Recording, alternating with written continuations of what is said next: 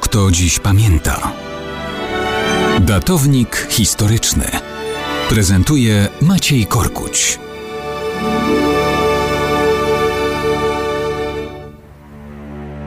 Mało kto dziś pamięta o tym, że tragiczny lot pary prezydenckiej ponad 90 polskich urzędników państwowych, parlamentarzystów, kombatantów i ludzi zasłużonych wciąż wpisywał się w polską walkę o prawdę na temat zbrodni katyńskiej.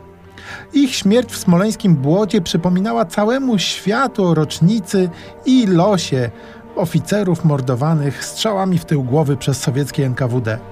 Mimo to zbrodnia katyńska wciąż jest przedmiotem propagandowych manipulacji. Nie jest też w powszechnej świadomości doceniane, jak bardzo całemu sowieckiemu imperium zależało na ukryciu tej właśnie prawdy. Oczywiście nie byli to pierwsi ani ostatni ludzie mordowani w sowieckim państwie Lenina i Stalina. Były przecież setki tysięcy ofiar operacji polskiej NKWD, były ofiary czystek, były miliony zagłodzonych ludzi na Ukrainie, były miliony ludzi zamykanych w łagrach, gdzie żniwo śmierci było niewyobrażalne. A jednak to zbrodnia katyńska stała się tym, co w sposób najpełniejszy obnażało istotę sowieckiego totalitaryzmu i polityki Kremla.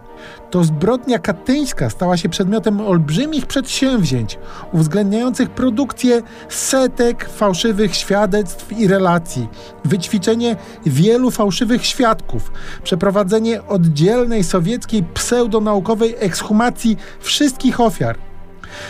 W końcu Sowieci podjęli próbę nie tylko fałszywego wskazania konkretnych niemieckich winnych przed Międzynarodowym Trybunałem Wojennym w Norymberdze, ale też chcieli doprowadzić do ich skazania na śmierć i zamordowania przy użyciu autorytetu tegoż Trybunału. To ostatnie się nie udało, a dokumenty katyńskie stały się na całe dekady najbardziej strzeżonym zbiorem akt w całym sowieckim imperium. I warto także o tym wciąż pamiętać, kiedy wspominamy śmierć tych, którzy w rocznicę zbrodni chcieli dać świadectwo prawdzie o wydarzeniach z roku 1940.